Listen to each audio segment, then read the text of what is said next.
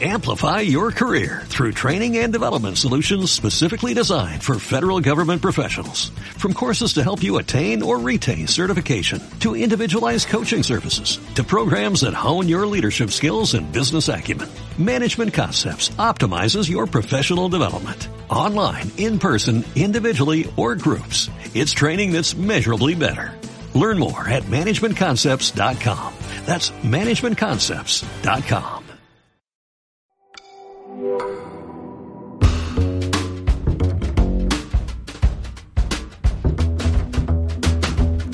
veces perdemos de vista la fuerza que tenemos como diseñadoras y cómo esto puede ayudar, mejorar y transformar la sociedad y el mundo.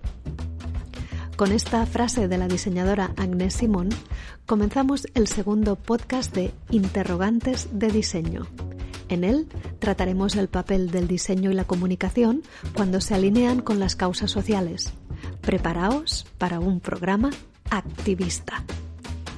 Este podcast ha sido grabado a través de videoconferencia. Hola, buenos días desde Barcelona. Bienvenidas y bienvenidos a esta segunda edición de Interrogantes de Diseño. Recién inaugurando el 2022 en casa en plena sexta ola. Hoy entrevistamos a Paco Conde. Él en Madrid, aunque de manera puntual, socio fundador y miembro de Activista LA. Activista es un estudio, una agencia creativa creada en 2018 con sede en Los Ángeles, cuya característica principal es el abordaje de temáticas de tipo social en sus proyectos. Recientemente ha tenido mucha repercusión su campaña Don't Choose Extinction en la cumbre sobre el clima de la ONU que tuvo lugar en octubre en Glasgow aquel famoso vídeo del dinosaurio que se dirigía a los políticos con medidas urgentes sobre el consumo de fósiles, por ejemplo. Enhorabuena por este trabajo y el impacto que ha tenido. Aunque la verdad es que habéis realizado campañas a toda escala, involucrándoos con diferentes temas.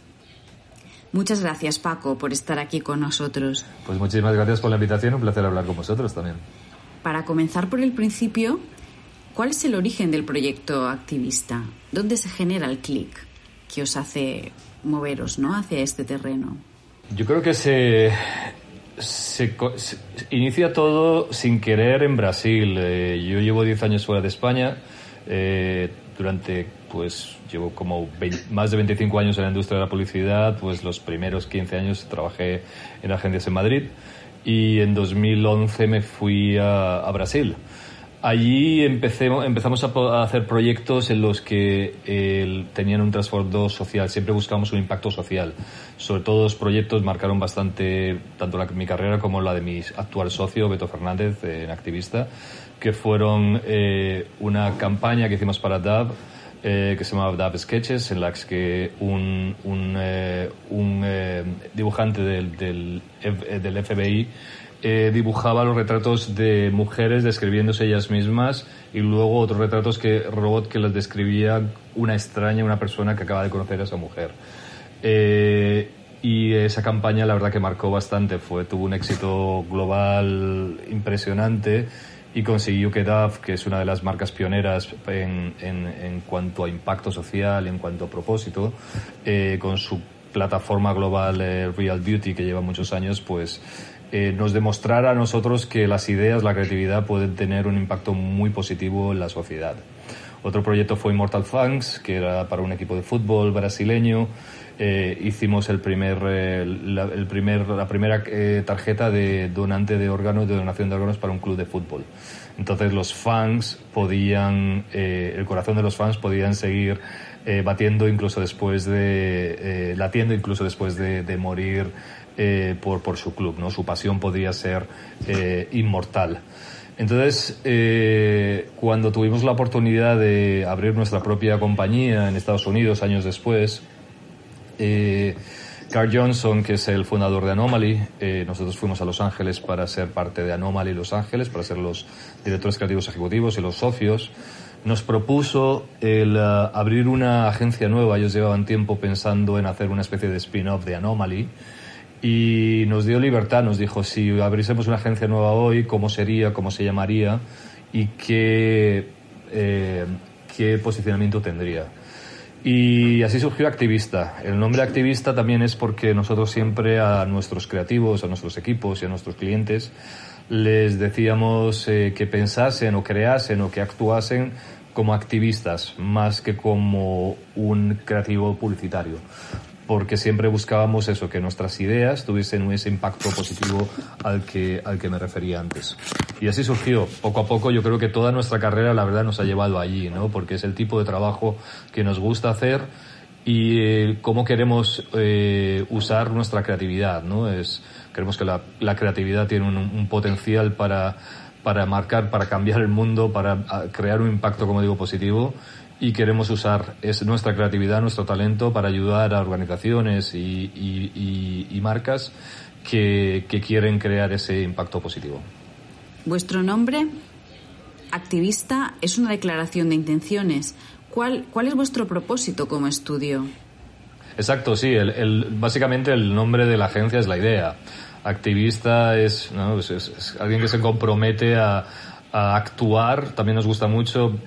Activista, uno tiene la palabra, bueno, act, ¿no? El, actuar, que creemos que es mucho más importante en las épocas que vivimos y, y si queremos generar ese, ese cambio positivo, eh, siempre es más actuar que hablar, ¿no? Hay una definición uh, de Ross Perot, creo que era un político uh, y um, americano que dijo el activista no es el que dice que el río está contaminado, el activista es el que limpia el río, ¿no? Eh, creo que hay muchas marcas, mucha gente diciendo, hablando de los problemas, pero poca gente y pocas marcas o organizaciones remangándose y ayudando, actuando para resolver los problemas que hay. Por eso para nosotros muchas veces decimos que eh, acts not ads, ¿no? acciones no anuncios porque creemos que está bien contar lo que haces, pero primero tienes que hacerlo, ¿no? Primero es actuar, primero es hacer y luego contar lo que estás haciendo.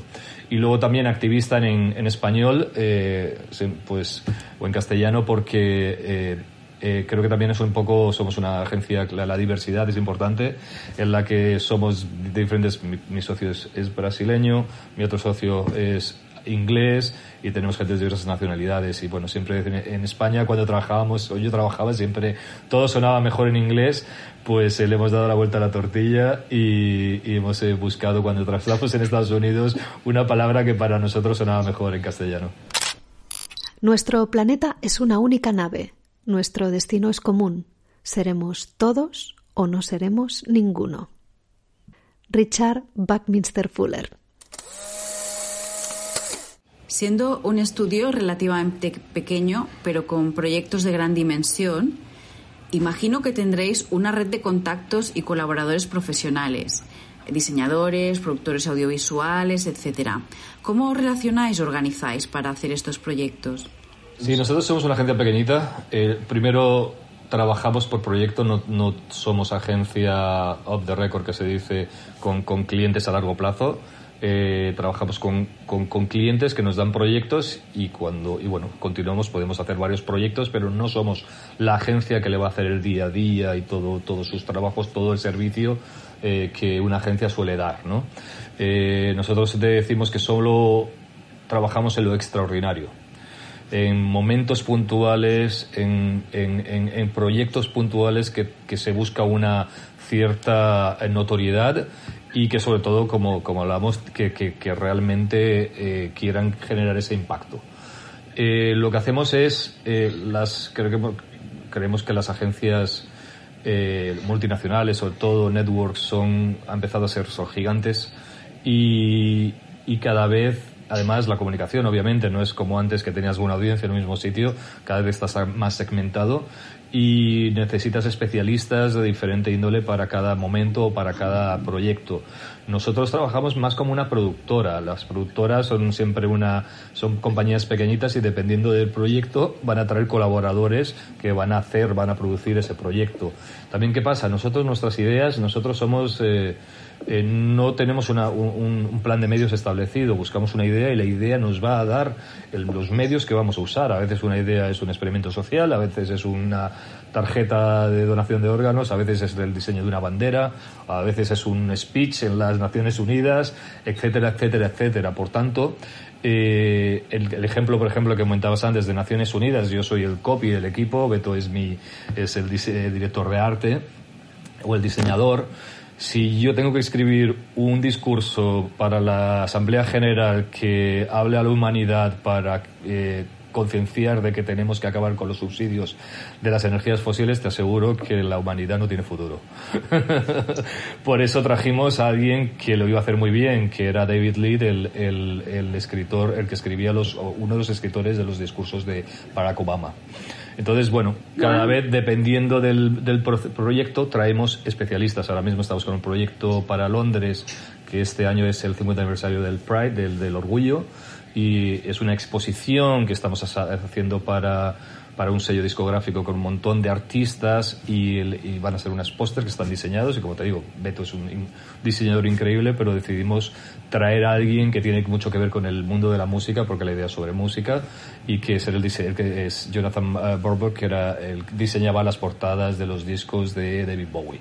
Entonces son dos ejemplos eh, para, para mostraros cómo funcionamos, ¿no? Como las ideas pueden ser cualquier cosa, no podemos tener gente que solo sea el típico creativo redactor publicitario el típico diseñador, porque cada proyecto va a ser diferente y necesitamos realmente traer lo mejor de lo mejor para siempre ofrecer no solo una idea extraordinaria, pero una forma también de hacerlo de una manera extraordinaria. Vamos a pasar a, a otro tema. Eh, nosotros os llegamos a, conocer a través del proyecto Mars Sachs en vuestra cuenta Instagram. Pues bueno, estamos investigando cuentas de esta red dedicadas a la divulgación de temas medioambientales. ¿Qué nos puedes contar de este proyecto que lanzasteis el, Día de la Tierra? Pues mira, surge, la verdad que era un proyecto para un cliente. Estuvimos trabajando, tenía mucho que ver con un cliente americano bastante grande con el que estábamos trabajando lanzando un producto nuevo y les encantaba, pero al final se decidió aparcar y se hizo otra campaña, otro proyecto. Y cuando surgió, estaba llegando el Día de, de la Tierra, esto, todos los medios de comunicación estaban hablando curiosamente de Marte. Eh, porque había tres misiones que estaban, eh, que estaban llegando, la misión de los Estados Unidos, de China y de, Arabia Saudí, creo recordar, y nos parecía increíble. También la idea, la verdad, que surgió de un artículo que, que leímos en, Fast Company, creo, del fundador de Patagonia, la compañía, que le preguntaban por qué le parecía a todos esos multimillonarios que estaban gastando todo ese dinero esos recursos a llegar a Marte. Y él decía que le parecía absurdo, eh, en vez de salvar nuestro planeta, eh, y llegaba a decir algo así como Screw Mars, ¿no? Es como Mars que se joda o algo así, eh, literalmente hablando. Esto, y, bueno, eh, eso nos inspiró a hacer la campaña para este, para este cliente que no salió y cuando llegó el momento de la, queríamos hacer algo para el Día de la Tierra, las, todos los medios de comunicación hablando de Marte y también una cosa que hacemos también como la compañía es trabajamos para organizaciones, para marcas, pero también hacemos nuestras propias iniciativas. Y esto fue una iniciativa nuestra. Hablamos con el cliente, les dijimos que si no les importaba, dijeron que ningún problema. Y simplemente compramos eh, eh, una valla digital que hay justo enfrente de, las, de los headquarters de SpaceX. Y estuvo durante un día, nos costó casi nada, muy, muy poquito dinero y eso hizo que se generara una conversación a nivel global, salió en muchos medios de comunicación sobre el punto que queríamos establecer, ¿no? Era que es ridículo, ¿no? Es por qué no priorizamos el salvar a nuestro planeta antes de gastar todos esos recursos de dinero, tiempo y toda esa gente eh, realmente en, en, llegar a otro planeta. No estamos en contra de Elon Musk ni de nada, simplemente es dar prioridad eh, a nuestro planeta eh, y eso fue lo que, lo que queríamos hacer. En este sentido, ¿qué opinas de usar el humor la irreverencia para tratar el tema medioambiental? Últimamente estamos viendo ¿no? una cierta tendencia en proyectos o en, comunicación sobre, sobre medio ambiente que ya dejan de tener este un, tono más serio y, están utilizando un, código más, más cercano, ¿no? más cercano al, al humor. Yo creo que había un artículo de una activista medioambiental también que me gustó mucho, no recuerdo su nombre, que hablaba de hacerlo mainstream, ¿no? la, ecología y los activistas de, eh, medioambientales surgieron como una minoría. Eh, porque era un tema marginal, digamos, un tema que nadie que ocupaba para científicos, eh, activistas, etcétera pero no creo que ahora tenemos que hacerlo mainstream tenemos que porque es un tema que nuestro futuro depende de eso no entonces hay una cosa que también para nosotros es muy importante cuando trabajamos y cuando creamos que es hacer que nuestro trabajo sea parte de la cultura popular y el humor o el entretenimiento es súper importante eh, también pasa una cosa nosotros, los humanos, tenemos, hemos creado una, una especie de escudo. El, el, es simplemente dramatizar el problema ya no nos afecta. Aparte, lo puedes ver cuando tienes la televisión o ves, lees las noticias, vas a ver que los medios de comunicación están hablando constantemente del problema, ¿no? De, de, cómo está. Y para nosotros ya dramatizar el problema, que es una cosa que muchas veces las agencias de policía han hecho, no es suficiente porque tenemos ese escudo que nos hemos creado nosotros mismos que nada nos afecta, ¿no? El drama ya no nos afecta básicamente. Entonces tenemos que buscar otros argumentos.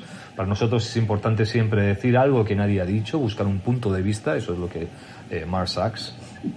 Y, y, luego buscar eso, hacer que nuestros mensajes formen parte de la cultura popular. Por eso decidimos también el tema del dinosaurio. El dinosaurio es, esa parte de que es un experto en extinción, porque eh, saben todo acerca de la extinción, fueron la mayor especie extinguida en nuestro planeta eh, gracias a Jurassic Park y Steven Spielberg y todo esto, son parte de la cultura popular. Entonces, para nosotros es muy importante porque es uno de nuestros objetivos. Queremos generar conversación y esa generación genera cambio, ¿no? Está pasando ahora mismo con Netflix y la película Don't Look Up, eh, que estrenaron hace poco, ¿no? Eh, para, todo, para nosotros todos los, todos los tonos de voz eh, funcionan si realmente generan ese impacto que queremos generar y si realmente hace que la gente lo comparta y le llegue, les emocione y, surja algo, surja una conversación y, realmente cambie algo. Vuestro proyecto Marsax es un proyecto muy impactante ¿no? en términos de diseño, eh, ya que es un proyecto de gráfica digital básicamente. Aunque no nos queda claro si, si en algún momento, pues, eh, bueno, como comentas, sí, al final se, se hizo una instalación física. También eh, esta, este proyecto se conecta con vuestra iniciativa de rediseño de las portadas de, de discos icónicas, respetando las distancias sociales a causa de las restricciones por el COVID. Entiendo que esto fue un proyecto sin encargo, ¿no? Como otras iniciativas que hubo por la época. ¿Crees que desde el diseño se está produciendo algún tipo de cambio en la orientación a temas más sociales? Yo recuerdo este proyecto, los medios de comunicación empezaban a hablar de un concepto nuevo que era el distanciamiento social, ¿no? los seis pies o dos metros que teníamos que mantener de distancia con otras personas. Entonces el diseño y también de nuevo la cultura popular es importante para, para mensajes tan nuevos, conceptos nuevos que quieres realmente establecer y, todo esto. Eh, creo que el diseño es, es, fundamental, fundamental. O sea, recuerdo además, por ejemplo, también en, eh, bueno, hubo bastantes, bastantes proyectos que ayudaban para que, eh, que usaban el diseño para comunicar eh, eh, mensajes más serios desde las instituciones, hospitales, etcétera, eh, para concienciar y que ayudar a la, sociedad, a la, población a entender esos conceptos nuevos. Pero, pero el diseño siempre ha sido fundamental para cualquier mensaje social cualquier década que hemos vivido y con el COVID pues, pues ha habido un movimiento grande de todo el mundo. Al final es todos nosotros tenemos que usar o hacer lo que mejor sabemos hacer y emplearlo de una forma positiva y ayudar, y más en estos momentos tan extraordinarios o inquietantes o, eh, que, estamos viviendo con esta pandemia que, que nos está afectando. Sí, Paco, yo tenía una, una duda que, que, de hecho es como si, si hacemos un zoom out un poco de todo lo que has explicado, quizás pues, ¿qué, poder transformador piensas que puede tener el diseño o la comunicación? ¿Es un camino poderoso para el cambio? ¿no? Está claro que vosotros lo, usáis, pero, pero ¿cómo lo valoras? Sin duda, al final eh, nosotros somos privilegiados porque muchas veces nuestro trabajo lo van a ver millones de personas, ya sea porque tienes una marca detrás que, invierte en medios de comunicación o porque tienes el poder de usar la creatividad para generar esa conversación. Eh, para nosotros el generar una conversación es el primer paso para generar un postcambio positivo, digamos, ¿no? Y piensa también el a nivel narrativo, ¿no? Eh, ahora mismo en Estados Unidos sobre todo se habla mucho del, del, narrative que hablan, ¿no? Y por eso también vuelvo a mencionar la película Don't Look Up, ¿no? Cuando todo se polariza tanto y se politiza tanto y, y, y empiezas a, a, crear un storytelling tanto para algo a favor como para algo en contra. Entonces el diseño y la creatividad en general eh, va a ser siempre un instrumento, va a ser siempre un, ¿cómo se dice? Un shortcut, un, un, un atajo para comunicar y para hacer que la población entienda una serie, una serie de cosas.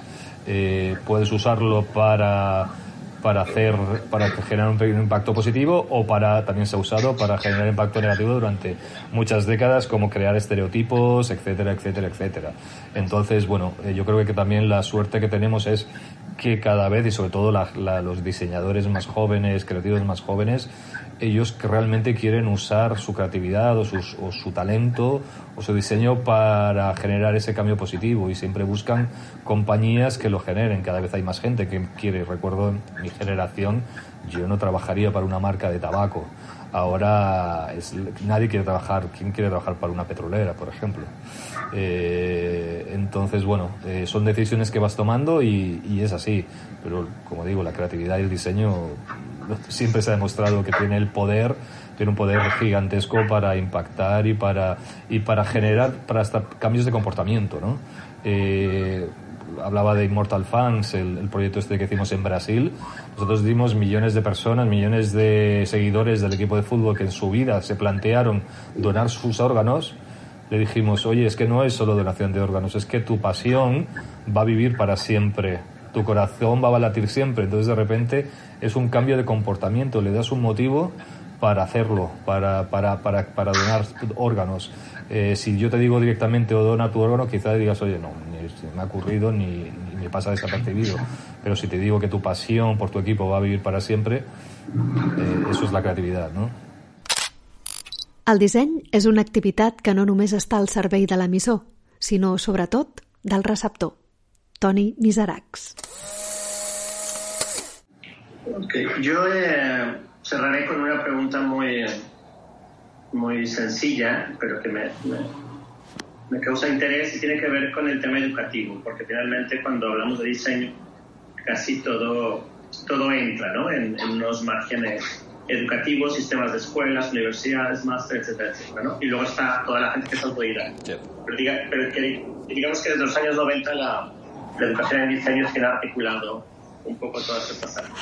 Entonces, a, a partir de, de, lo que nos has contado acá, qué, qué asignaturas incorporarías a los estudios de diseño actual? Porque evidentemente los estudios de diseño, por lo menos como se han ido conservando, obedecen a prestar servicios precisamente a agencias de publicidad, marcas, pero de lo que estás hablando requiere otro tipo de competencias que pasan por la sociología, la ciencia política, la filosofía, etcétera, etcétera, porque básicamente está hablando de temas que podría, podría haberlo dicho un periodista, ¿no? Una, una persona investigadora. Entonces, eh, normalmente entendemos el diseño, en este caso gráfico, ¿no? O la publicidad gráfica, eh, desde una serie de ejes y de competencias muy concretas históricas, pero tú qué, qué giro darías si estuviera en tus manos cambiar el sistema educativo?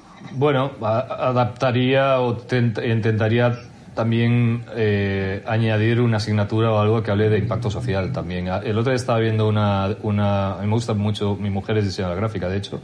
Yo me encanta el diseño gráfico. Uh, eh, soy un diseñador frustrado porque nunca lo hubiera sido, sería bueno. Pero me, me encanta, me gusta mucho. El otro día, de hecho, aquí en Madrid estaba viendo una exposición de Paula, Paula Scher. Scher. Sí, de Pentagram, Paula que me Scher. encanta. Sí, y y en una de las de, hablaba que para ella el diseño gráfico es obsesión, eh, cultura popular e impacto social o algo impacto algo así. Entonces me quedo con eso, impacto social. Creo que, de nuevo, el diseño tiene, es una herramienta muy poderosa para, para, generar un impacto social. Entonces creo que la asignatura que, que añadiría si estuviese en mi mano es, es eso, ¿no? Es, eh, también piensa que la relación, cómo, cómo las marcas se relacionan con nosotros, con las personas, ha cambiado mucho en, los últimos, en las últimas décadas.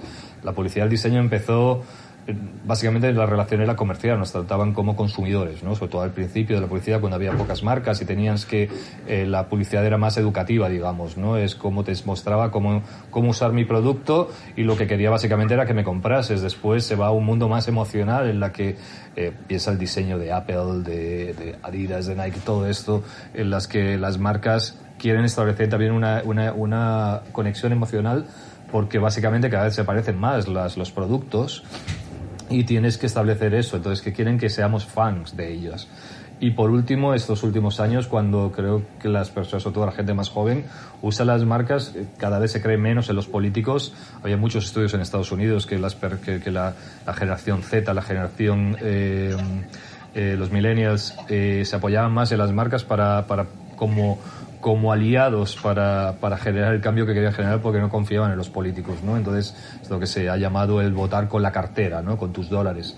Y, y en ese momento, esa tercera relación es eso, es es establecer cómo somos aliados, tenemos una serie de causas que queremos apoyar y las compañías, las, las corporaciones las marcas y, los, y las personas, que ya no somos ya solo para ellos consumidores, sino somos ciudadanos, pues eh, trabaja, eh, tenemos una relación un poco más de aliados, de generar ese cambio. Entonces, bueno, para mí eso, impacto social. Eh, de nuevo, no significa que las marcas solo tengan que tener aliados para, para causas sociales o entretener, o, o sea, tienen que seguir haciendo las tres cosas, ¿no? Y tú como diseñador o creativo te puedes especializar en una otra, en otra, ¿no? Gente muy buena que, que, que hace muy bueno a nivel de entretenimiento, sobre todo de contenido de marcas ahora, etcétera otro como nosotros que hacemos más impacto social y otra gente que es nada, básicamente eh, relaciones comerciales, comercial y, y, tratar nosotros como consumidor para venta, venta, venta. Muchas gracias, Paco. A vosotros. Claro, porque si todos se dedican también a, lo social, al final es como que es como el greenwashing, ¿no? También, no, es... Al final no te los crees. Porque... Sí, no, hay, al final las marcas que las marcas son las personas detrás de la marca. Si también lo abres, lo vas a, sentir rápidamente cuando hablas con un cliente. Eh, si realmente hay un compromiso de esa marca o si realmente están aprovechando, para ellos es una tendencia, una moda, ¿no? Eh, pero de nuevo, o sea, no significa que todas las marcas tienen que tener un propósito, salvar el mundo, etcétera, no sé marca de queso, tu propósito es hacer el mejor queso y vender el mejor queso del mundo, pero también puedes hacerlo tratando bien a tus empleados, eh, intentando reducir tu impacto eh, medioambiental en la forma que transportas el queso, etcétera, etcétera. También porque cada vez para las personas que compramos, los consumidores, nos importan esas cosas. Un motivo va a ser tanto el, además hay, hay un libro que se llama eh, Good is the New Cool, de Abdelaziz, que habla de eso, ¿no? Es como el, las cosas, o sea, igual que tú compras por el diseño un producto, ahora vas a comprarlo también por el impacto que ese, esa marca o esa compañía genera o, o, por cómo trata a sus empleados o cómo su CEO habla de ha dicho algo sobre el, colectivo LGSBC o, o, lo que sea. O sea, cada vez tenemos más acceso más a la información, por tanto sabemos, tenemos más la decisión de compra, no es solo precio, no es solo diseño, es también qué valores tiene esa marca y esos valores eh, comulgan con los míos. Hay, hay mucha más conciencia, ¿no?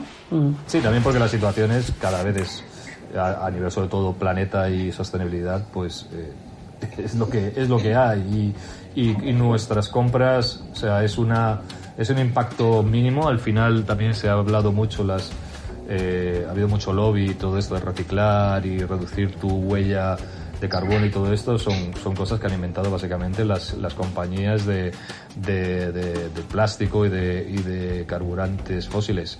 Eh, nos quieren hacernos sentirnos culpables, ¿no? Y decir, ah, tengo que reciclar más. Obviamente tenemos que reciclar más, tenemos que reducir nuestra huella de carbono, pero eh, los grandes responsables son los gobiernos y las compañías porque fíjate en el, durante la pandemia cuando estuvimos eh, encerrados sin consumir absolutamente nada, sin viajar, el, impacto positivo en el planeta fue bueno, pero fue mínimo.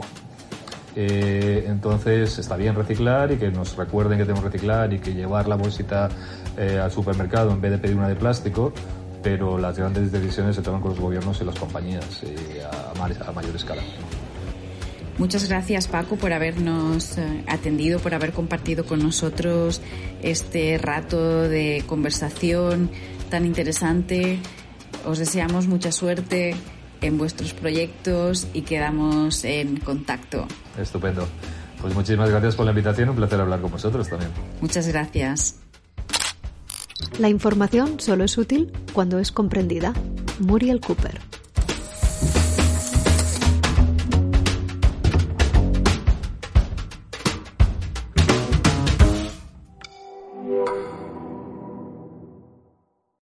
Amplify your career through training and development solutions specifically designed for federal government professionals. From courses to help you attain or retain certification, to individualized coaching services, to programs that hone your leadership skills and business acumen, Management Concepts optimizes your professional development. Online, in person, individually, or groups. It's training that's measurably better. Learn more at managementconcepts.com. That's managementconcepts.com.